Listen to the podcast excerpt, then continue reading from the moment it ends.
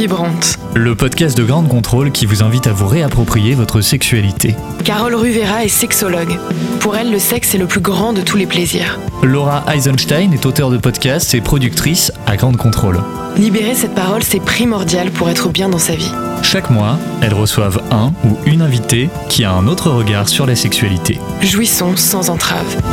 Libertinage, quel mot tabou. Soit on entend euh, la chanson euh, de Mylène Farmer, soit on pense aux liaisons dangereuses du XVIIIe siècle, alors euh, où la femme est une proie à entreprendre, qui cède devant son chasseur. C'est pas très réjouissant, dit comme ça. Mais le libertinage en 2019, c'est autre chose. C'est libre et c'est du consentement, c'est puissant et c'est du plaisir. Vous allez dans ce podcast tout savoir sur cette pratique. Euh, je suis donc avec Carole.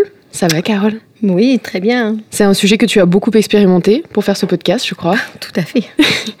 Et pour nous en parler, nous recevons Victor. Bonjour Victor. Bonjour, Patron d'un club libertin parisien, La Marquise, c'est ça. qui a ouvert il y a, il y a tout juste un an. Comment est-ce que tu as eu cette idée déjà? Alors l'idée, elle est venue euh, parce qu'on était avant tout des libertins.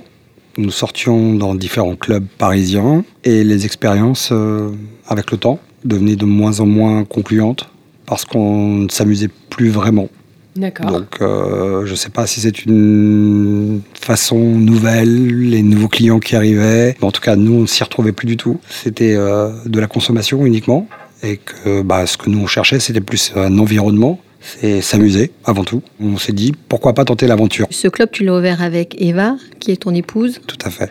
Donc c'est vraiment, on va chez Eva et Victor à la marquise. Exactement. Alors Victor, on va avoir plein de questions à te poser, euh, déjà sur la définition du libertinage. Euh, mais avant tout, euh, on a demandé à nos grandes contrôleurs s'ils savaient ce que c'était précisément euh, le libertinage. Enfin, pour moi, c'est une euh, certaine manière de voir les relations, que ce soit juste sexuelles, mais aussi une certaine manière de, de voir les relations humaines. Je pense qu'il faut déjà être assez ouvert pour euh, le comprendre, parce qu'il y a des gens qui sont totalement fermés à ça, je pense. Enfin, Peut-être que je me trompe, mais le libertinage, c'est le fait, bah, par exemple, on est avec une personne ou non, mais c'est de pouvoir échanger bah, justement les partenaires, mais sans avoir quelque chose à se reprocher. C'est quelque chose qu'on accepte avec nous-mêmes et qu'on va accepter avec les autres. Le libertinage, pour moi, il me faisait très peur en fait. Euh, je suis arrivé, je suis sorti avec une nana à 20 ans qui m'a amené dans des clubs libertins comme ça. C'est-à-dire que moi, j'ai découvert la sexualité à peu près à 19 ans. Donc du coup, c'est venu de suite. Elle, la personne en l'occurrence, était déjà fréquentait déjà ce genre de milieu-là. Et en fait, j'avais beaucoup d'angoisse, euh, énormément d'appréhension avec ça. Et les gens m'ont mis en confiance. C'est-à-dire, m'ont dit, le libertinage, c'est un partage. C'est-à-dire que tu regardes la femme avec qui tu es, tu es venu avec, il se passe ce qui se passe, mais tu repartiras avec. Et c'est un épanouissement, en fait, euh, c'est un épanouissement assez particulier, mais c'est un épanouissement. Et tu en ressors, et moi, la première fois, j'en suis re- ressorti de ça, mais deux fois plus amoureux de la personne avec qui je suis venu à l'entrée dans la boîte de nuit. C'est un petit peu comme les couples libres en fait pour moi, c'est les personnes qui sont en couple et qui aiment quelqu'un mais qui se sont donné l'autorisation de faire ce qu'ils voulaient derrière ou qui partagent même des expériences euh, entre eux.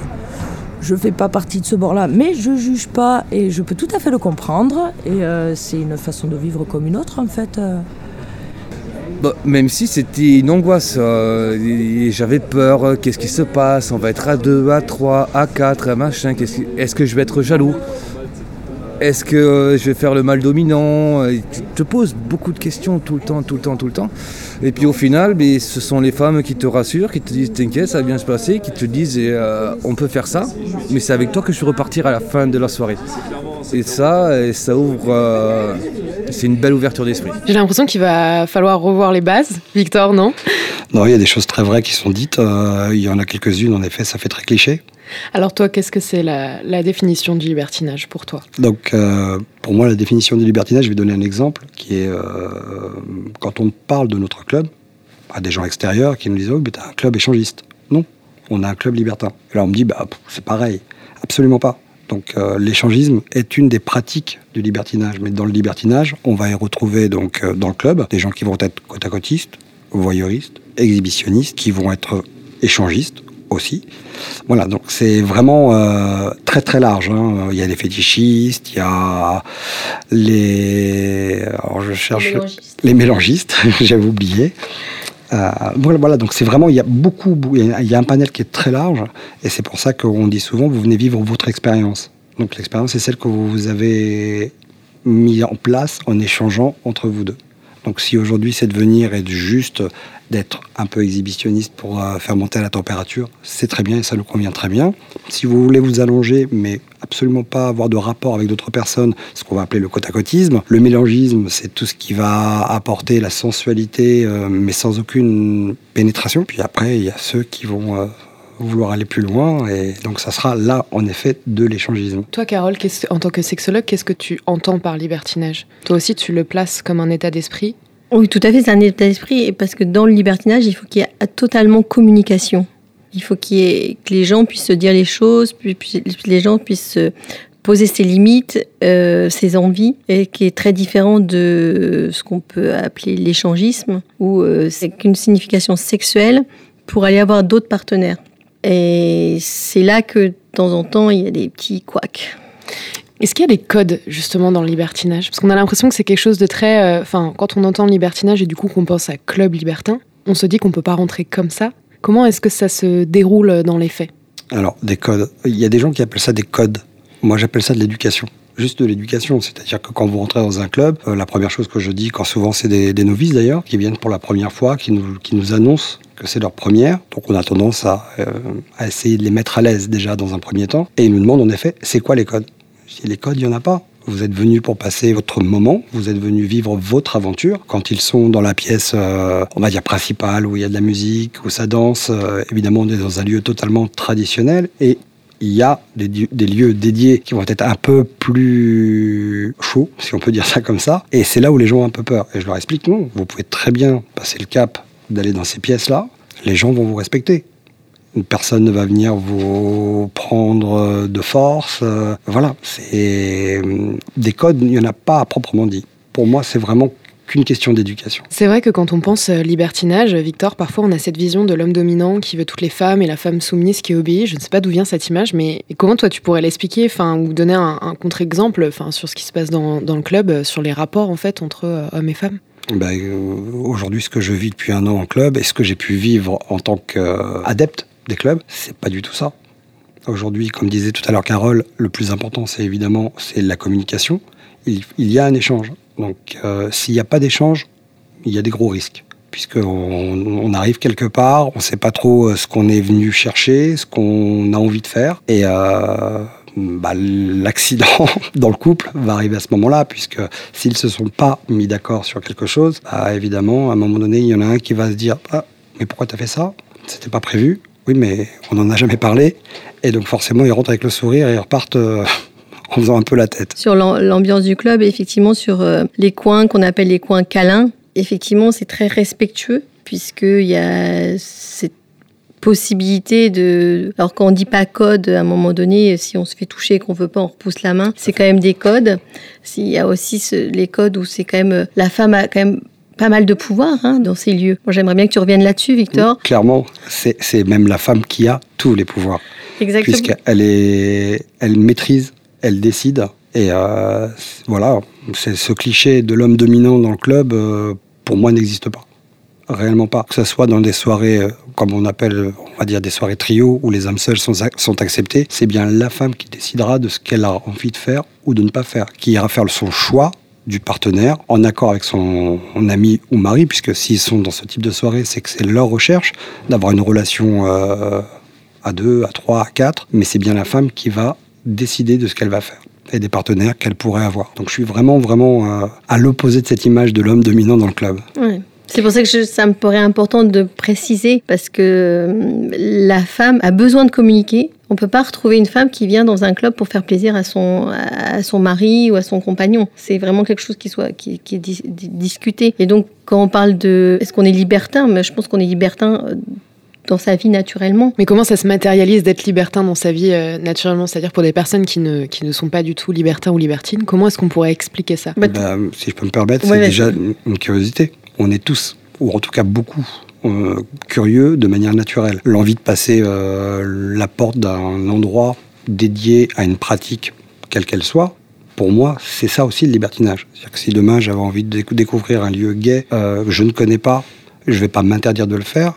C'est là où je reviens à l'esprit libertin, c'est qu'il y a un esprit de curiosité, déjà de ne pas juger, de toute manière, quelle que soit la pratique, quel que soit le lieu. J'ai envie d'aller voir, c'est pas parce que j'ai passé cette porte que ça veut dire que je vais être adepte de l'endroit où je vais aller. Et pour moi, le club libertin, c'est à peu près la même chose. Une chose qui me, qui me tient à cœur, qui est très importante, c'est ce côté euh, libertin qui est associé à l'échangisme. C'est absolument pas ça. Donc les gens, quand ils rentrent dans un club libertin, ils viennent vivre leur aventure. Si leur aventure, c'était de s'émoustiller tous les deux dans le couple, en regardant euh, des personnes habillées de manière sexy, qui s'amusent, en regardant des couples pratiquer euh, leur euh, sexualité dans les coins câlins. Voilà, c'est ils viennent pour ça, ils viennent pas pour autre chose. D'autres auront décidé en effet de j'ai envie de me montrer mais j'ai pas envie d'aller plus loin.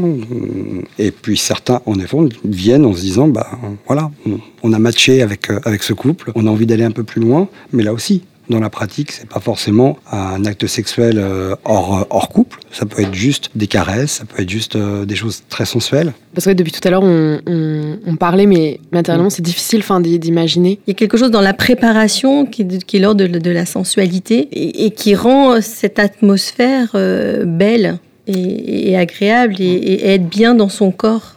Donc, effectivement, pour quelles raisons on y va? Et qu'est-ce, qu'on, qu'est-ce qui va se passer? On ne sait pas vraiment. Mais vraiment, ce, cette sensation de sensualité, elle est présente à partir du moment où on passe le, pas de la porte. Carole, qu'est-ce que ça peut apporter dans sa sexualité, le libertinage? Je sais que ce n'est pas qu'une question de sexualité, mais on, est, on, essaye aussi de briser des clichés sur des, sur des pratiques. Et à ce moment-là, qu'est-ce que ça nourrit dans sa relation? Bah ça, Comme ça passe sur la base de la communication, et qu'à un moment donné, on s'est aperçu que dans son couple, euh, il y avait trop de routines, où on s'ennuyait, où on se posait des questions, parce qu'on passe des certains degrés dans sa vie de couple, et on est parents, euh, on change de travail, enfin, toutes ces choses-là. Et à un moment donné, on se pose sur le couple, et une partie de se poser sur le couple, c'est aussi de se parler sur la sexualité. Puisque la sexualité, comme tu le sais, Laura, pour moi, c'est la base du couple. Donc, c'est à un moment donné de se dire, bah, qu'est-ce qu'on pourrait réinventer sur notre couple par rapport à ça? Donc le libertinage, ça fait partie d'un accent, d'une possibilité de d'aller voir ce qui se passe. Et comment est-ce que tu perçois, euh, toi, Victor, ce que tu fais au-delà de la définition même du libertinage dans, ton club? Qu'est-ce que tu observes, toi, des hommes et des femmes? Alors, avant de répondre à la question, je voudrais aussi aller dans la continuité de ce qu'a dit Carole, parce que c'est totalement ça. C'est-à-dire que tout à l'heure, je vous disais que 20 ans de vie commune, c'est aujourd'hui de plus en plus difficile d'avoir des couples qui durent aussi longtemps. Alors la raison, je la connais pas forcément. Est-ce que c'est le modernisme? Est-ce que c'est, euh, enfin, il y, a plein de choses certainement qui interviennent. Mais en tout cas, on voit que entre nos, aïeux qui avaient un partenaire qui était à vie avec des femmes qui étaient en effet totalement soumises au patriarche, c'est plus le cas du tout aujourd'hui, heureusement. Mais donc on est facilement sollicité les réseaux sociaux, les sites de rencontres. Donc à un moment donné, c'est vrai que passer 20 ans de vie commune où le quotidien peut venir un petit peu euh, apporter peut-être une certaine forme d'ennui. Et après, on se pose toujours la question est-ce que je séduis toujours? Est-ce que je suis toujours attrayant? Sans forcément chercher à tromper qui que ce soit, mais c'est juste une façon aussi de se rassurer par rapport au temps qui passe. Et le fait donc de le partager avec son conjoint, donc c'est là où je rejoins ce que disait Carole, on va réinventer quelque chose dans le couple. On va casser la monotonie dans le couple. Mais une fois de plus, sans forcément parler de sexe. C'est juste euh, le côté de ressortir ensemble, s'apprêter pour ressortir ensemble, s'habiller, de redevenir élégant, reséduire son partenaire.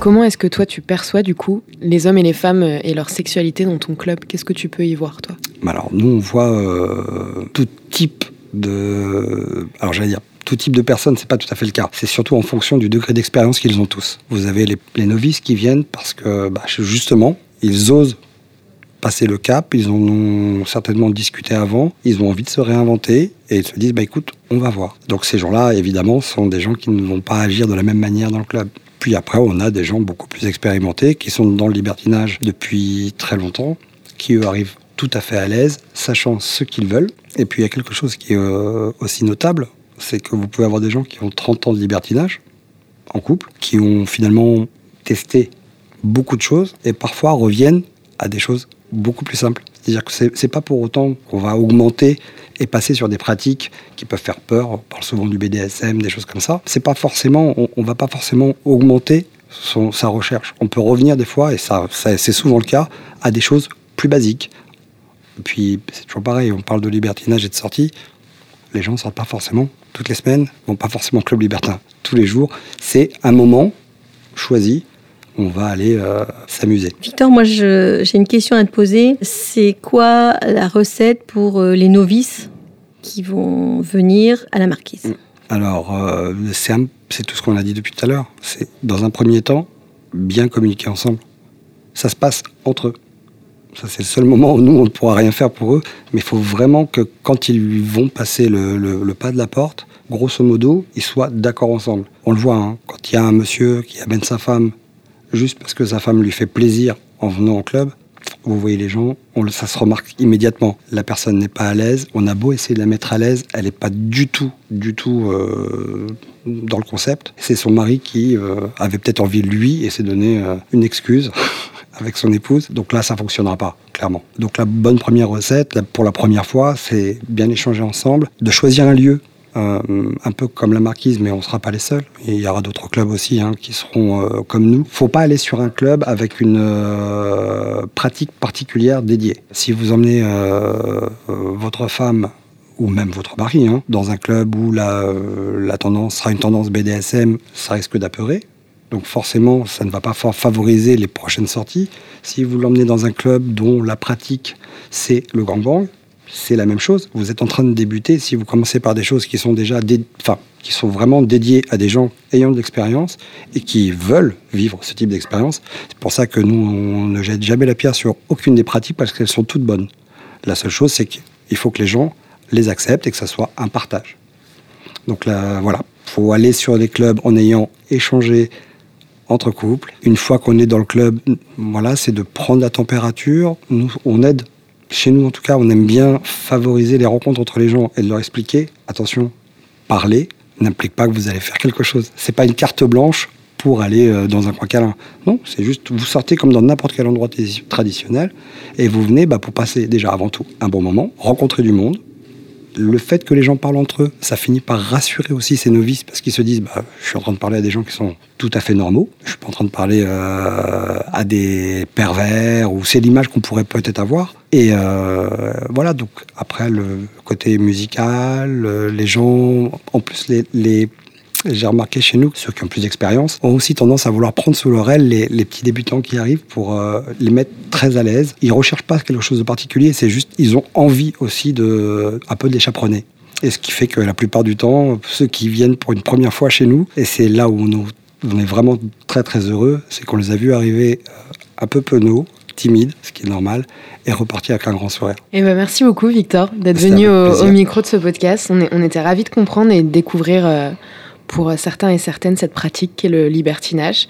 Si vous avez envie depuis longtemps, c'est donc le moment d'oser sans juger. Merci à toi. Merci à vous. Merci Carole. Merci Laura, merci Victor. C'était Vibrant. Vibrante. Un podcast de grande contrôle réalisé par Anthony Aron. Chaque mois, Carole et Laura discutent de sujets tabous sur la sexualité pour libérer la parole et être bien dans son intimité. À écouter sur toutes les plateformes de podcast.